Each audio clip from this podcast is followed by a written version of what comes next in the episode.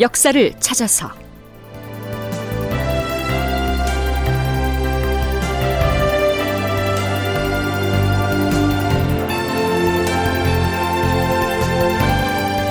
제 959편 이순신의 명나라 장수 길들이기. 극본 이상락 연출 최홍준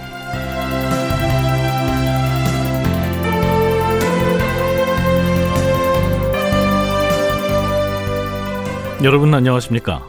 역사를 찾아서의 김석환입니다. 임진왜란 발발 이후 조선은 명나라의 군대를 그것도 대군을 파병해 달라고 끈질기게 요구를 했었습니다. 하지만 명나라군이 실제로 압록강을 건너오기까지는 매우 지루한 절차와 긴 시일이 소요됐었죠. 그런데요. 서기로는 1598년에 해당하는 선조 31년 6월 무렵이 되면 명나라 병력의 추가 파병이 예전에 비해서 매우 신속하게 이루어집니다. 특히 수군 병력을 추가 파병해서 전투에 투입시키고 있다는 점이 예전과는 달라진 양상이었죠.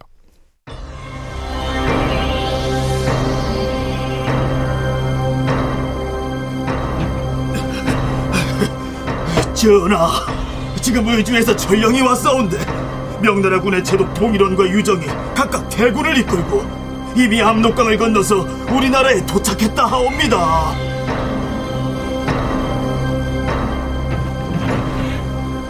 주상 전하, 명나라의 수군 제독 진린이 광동성의 수군 함대 500여 척을 이끌고 바다를 건너왔사온데 지금은 충청도의 당진 포구에 정박하고 있다 하옵니다.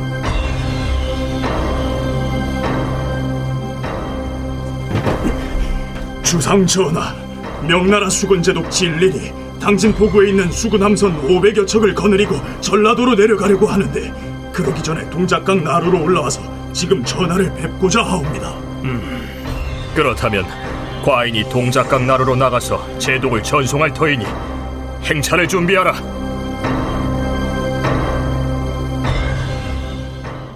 (6월 26일) 선조를 태운 어가 행렬이 동작강을 향해 출발합니다. 현재 동작대교가 있는 그쪽의 한강 줄기를 동작강이라고 불렀죠. 동작강 나루에 마련된 임시 장막, 즉 막차에서 선조는 남쪽으로 떠나려고 하는 수군 제독 진린에게 다례를 베푸는데요. 그 자리에서 진린은 선조에게 자신의 방침을 통고하듯이 이렇게 말합니다. 조선국 국왕지하나 앞으로 전하의 신하들 중에서 혹이라도 나의 명을 어기는 자가 있으면 그 일체의 행위를 군법으로 엄중히 다스려서 절대로 용서하지 않을 것입니다. 그 전에도 명나라 장수들이 조선군에 대한 통제 권한을 행사하겠다고 공공연하게 천명했고요. 조선에선 뭐 그것을 당연하게 받아들였지요. 심지어 명나라의 경략 송응창은 사전에 자신의 허락을 받지 않고 행주성 전투를 지휘했다면서 그 전투에서 대첩을 거둔 도원수 권율에게 곤장을 치겠다 이렇게 나서기도 했었습니다. 더구나 이 시기에 조선에 온 진리는 수군 제독이었기 때문에 수군 통제사 이순신과 연합작전을 해야 한다는 점에서 선조로서는 가벼이 볼 문제가 아니었을 것입니다. 잠깐 이 시기에 진린이 수군 제독으로 조선에 오게 된 배경을 알아볼까요? 건국대 박물관 박재강 학예실장의 얘기입니다. 일본 수군이 뭐 개멸당했다 그렇게 볼 수는 없거든요. 오히려 더 가능성은 높아진 거죠. 왜? 거기서 1차로 명랑해전 승리는 했지만은 일본군이 재차 공격을 하거나 했을 경우에 문제가 될 수 있으니까 결국엔 그래서 명두는 수군을 파견을 해서 요충지를 점거하고 결국엔 적의 군량 보급로라든가 귀로 아니면은 침략로를 차단을 해야 된다. 결국엔 어떻게 해야 되냐? 조선 수군이 그나마 이제 전력이 우수하니까 수군을 투입을 해가지고서 하겠다라고 하는 적극적인 전략을 수행한 게 바로 이제 어, 진린을 내려보냈다라고 할 수가 있죠. 이런 배경에서 제독 진린이 수군의 총 지휘자로서 조선에 왔다. 이러한 분석입니다.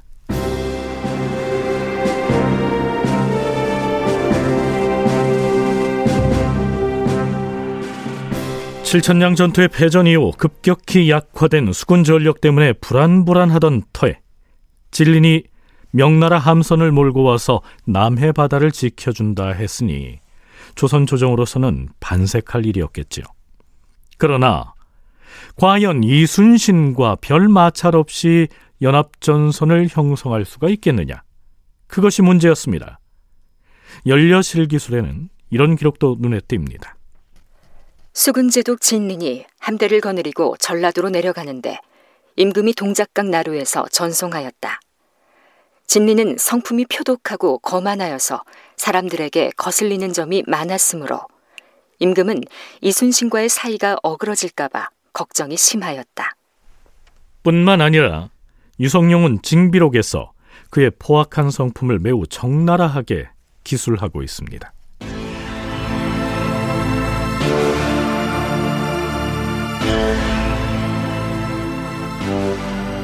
임금이 동작나루까지 나가서 진린을 전송하였다. 그런데 그 자리에서 진린의 휘하 군사가 조선의 수령을 때리는가 하면 함부로 욕을 하기도 하고 심지어 노끈으로 찰방 이상규의 목을 메어 바닥으로 끌어서 얼굴이 피투성이가 되었다. 그 모습을 보고 통역관이 나서서 말렸으나 듣지 않았다. 진린이 이끌고 온 군사들이 하는 짓을 보아하니 이순신의 군사가 안타깝게도 외적에게 패하고 말 것 같았다. 제독 진린이 고금도에 주둔한다면 이순신은 사사건건 견제를 당할 것이다. 만인 의견 충돌이라도 생기면 진린이 이순신으로부터 장수의 권한을 빼앗고 우리 수군을 마구 학대하지 않겠는가? 이것을 제지하면 더 화를 낼 것이고 그대로 두면 한정이 없을 것이니 아, 이 순신의 군사가 어찌 패전을 면할 수 있겠는가? 자, 이처럼 불길한 예감이 감돌자 선조는 진린을 전송하면서 남쪽으로 내려보내고 난 즉시 비변사 당상 회의를 소집합니다. 물론 그 회의에서도 이순신과 진린에 관한 문제가 거론됩니다. 전하, 어제 강가에서 제독 진린을 전별할 때에 그가 했던 말이 자꾸 떠올라서 걱정이 옵니다. 진린이 전하께 이렇게 말하지 않았사옵니까? 난 중국 황제 폐하의 명을 받아 수군을 총지휘하고 있소이다. 따라서 조선의 수군과 장수들을 내가 통솔해야 합니다. 국왕의 신하 장수들 중에서 혹시라도 나의 명을 어기는 자가 있으면 군법을 엄히 적용하여 절대로 용서하지 않을 것이요. 무례하게도 이렇게 엄포를 놓고 내려갔으니 과인 또한 그 점이 걱정이다. 그동안 중국 장수들이 아군과 함께 전투에 임할 때 우리의 방해가 되는 일이 많았사옵니다. 불같이 성화를 부리기가 일수고 심지어는 중대한 결전의 상황에 직면해서도 우리의 뜻은 무시하고 자기들 마음대로 해왔사옵니다. 공을 세울 만한 일이 앞에 닥쳤을 때에는 아군은 손도 대지 못하게 하고 잘못한 일이 있을 경우에는 번번이 우리에게 책임을 돌리기가 다반사였사옵니다. 더구나 지금 고금도에 있는 수군의 경우는 여기저기 유랑하는 백성들을 이순신이 어렵게 모아서 군대를 구성하여 싸웁니다. 이미 유격 장군 계금이 중국 수군의 선발대를 이끌고 내려가서 고금도에서 함께 주둔하고 있는 탓에 이순신에게는 매우 불편한 상황이 옵니다. 그런 터에 다시 제독 진린이 함대를 이끌고 내려가서 합류하게 되면 보나마나 우리 군사들을 엄격하고 다급하게 몰아칠 것이고 그리 되면 어렵게 모은 군사들이 모두 흩어져 버릴 우려가 없지 않사옵니다. 더구나 진린의 접번사인 남북흥에게 들은 바에 따르면 제독은 우리나라의 수군 병력을 직접 거느리고 싶어 한다 하옵니다. 만약 이 말대로 된다면은 통제사 이순신을 비롯한 우리나라의 장수들은 부하 군사를 지휘하지 못하는 허울만의 장수로 전락되고 말 것이옵니다.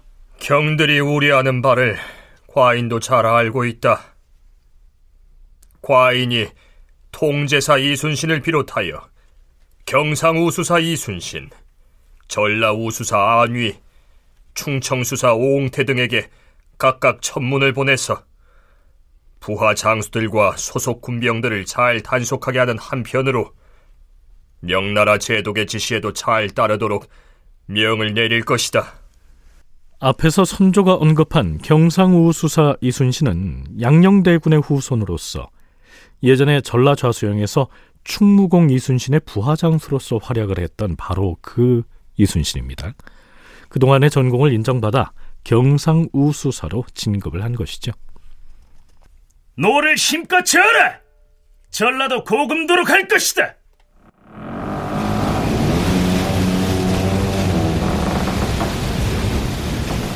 명나라의 제독 진린이 거느린 수군 함대가 남쪽을 향해 항진하는데요.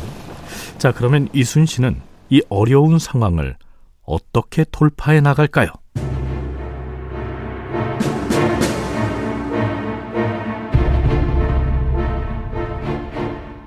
드디어 진린이 군사를 이끌고 고금도에 도착합니다. 유성룡의 징비록과 조선 후기의 문신 서문중이 저술한 조야 기문의 내용을 바탕으로 당시의 상황을 살펴보면 이렇습니다. 진린의 군사들이 도착하기 전에 이순신은 부하 장수들에게 이렇게 명했다. 장수들은 들어라! 이제 곧 중국의 수군 제독인 진린 장군이 군사를 이끌고 이곳에 도착할 것이다. 우리는 있는 힘을 다해서 중국의 장수와 군사들을 성대히 대접해야 할 것이다. 군사들을 산으로 보내서 대대적으로 사냥을 하게 하고 다른 군사들은 바다로 나가서 고기를 잡고 해산물을 채취하게 하라. 이순신은 군인들에게 사냥을 하게 해서 사슴과 멧돼지 등을 잡아오게 하였으며 바닷가로도 보내서 물고기를 잡고 해산물을 채취하게 하였다. 그리하여 성대하게 술을 대접할 준비를 갖추고서 중국의 수군을 기다렸다. 통제사 나리! 저 멀리 바다에서 중국의 함선들이 들어오고 있습니다! 음, 알았다. 나는 지금 중국의 수군을 맞이하기 위하여 바다로 나갈 것이다. 장수들은 모두 함선에 오르라! 진린의 배가 바다로 들어오자 이순신은 군대의 의식을 갖추어서 바다 멀리로 나아가 그를 영접하였다. 자, 드디어 진린을 비롯한 장수들과 군사들이 고금도로 상륙하자 수군 통제영에서는 성대한 주연이 벌어집니다. 말로만 들었는데 이순신 그들은 참으로 훌륭한 장수로다. 아, 훌륭하고 말고.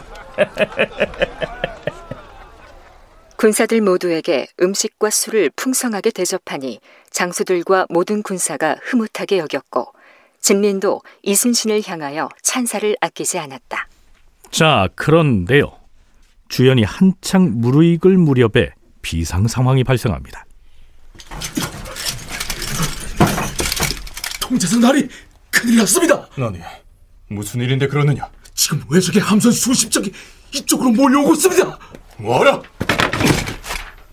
장수들은 사전에 훈련했던 대로 병졸들을 인솔하여 정해진 함선에 승선하라. 무기를 점검하고 출전 체비를 갖추어라.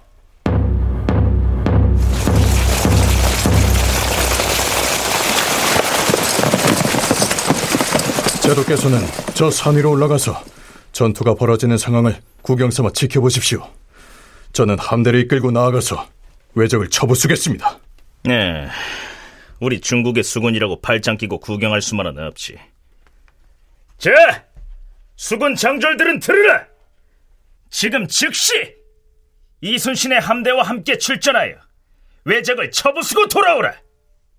나는 산 위로 올라가서 우리 광동성 수군이 용감 무쌍하게 외적을 물리치는 장면을 구경할 것이다. 출정하라!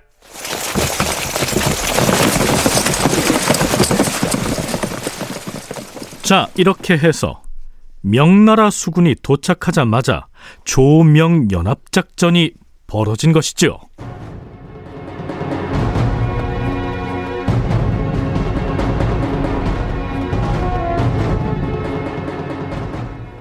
그러면 이순신이 지휘하는 함대와 명나라 제독 진린의 휘하장수들이 지휘하는 함대가 함께 출전했던 그 전투는 어떻게 됐을까요?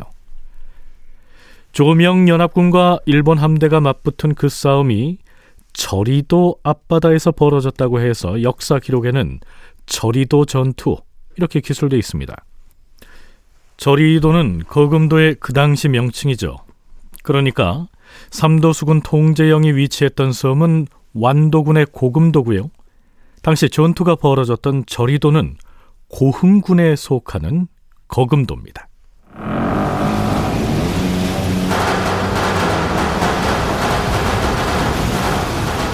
외적의 조총 따위 두려워하지 마라.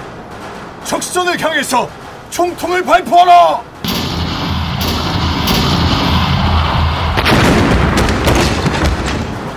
멈추지 말고 계속 쏴라.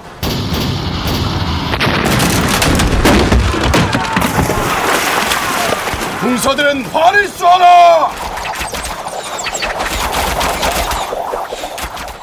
우리 군사는 적진의 한복판으로 뚫고 들어가서 화포를 쏘아 적선을 쳐부수고 화살을 쏘아서 적병을 사살했으며 외적 70여 명의 수급을 베었다. 그런데요. 이때 일본 함선을 공격한 군사는 조선의 수군이었고요. 명나라의 함선들은 함께 출동을 했지만 일본군을 피해서 먼 바다로만 빙빙 돌다가 돌아온 것으로 돼 있습니다.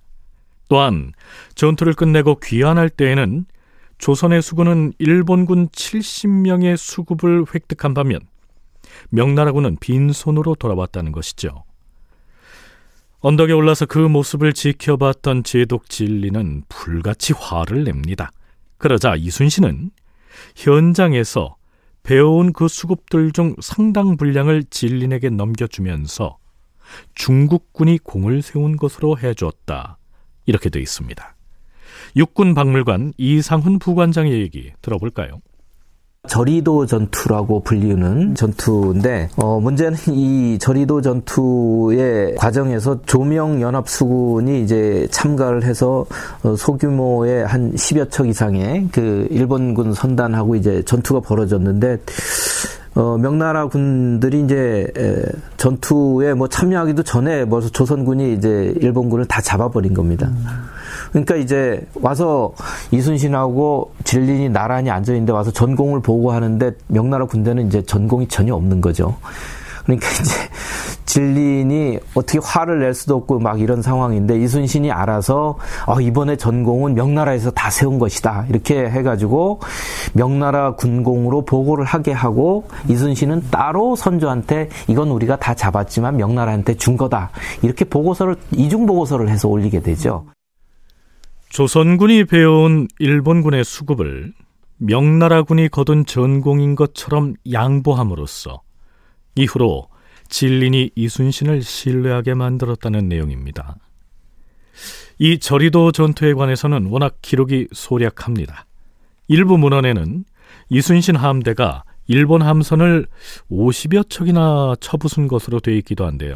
실제로는 10척 미만인 것으로 나타납니다. 그 전투의 뒷얘기는 다음 시간에 조금 더 살펴보기로 하지요. 다큐멘터리 역사를 찾아서 오늘 순서는 여기까지입니다.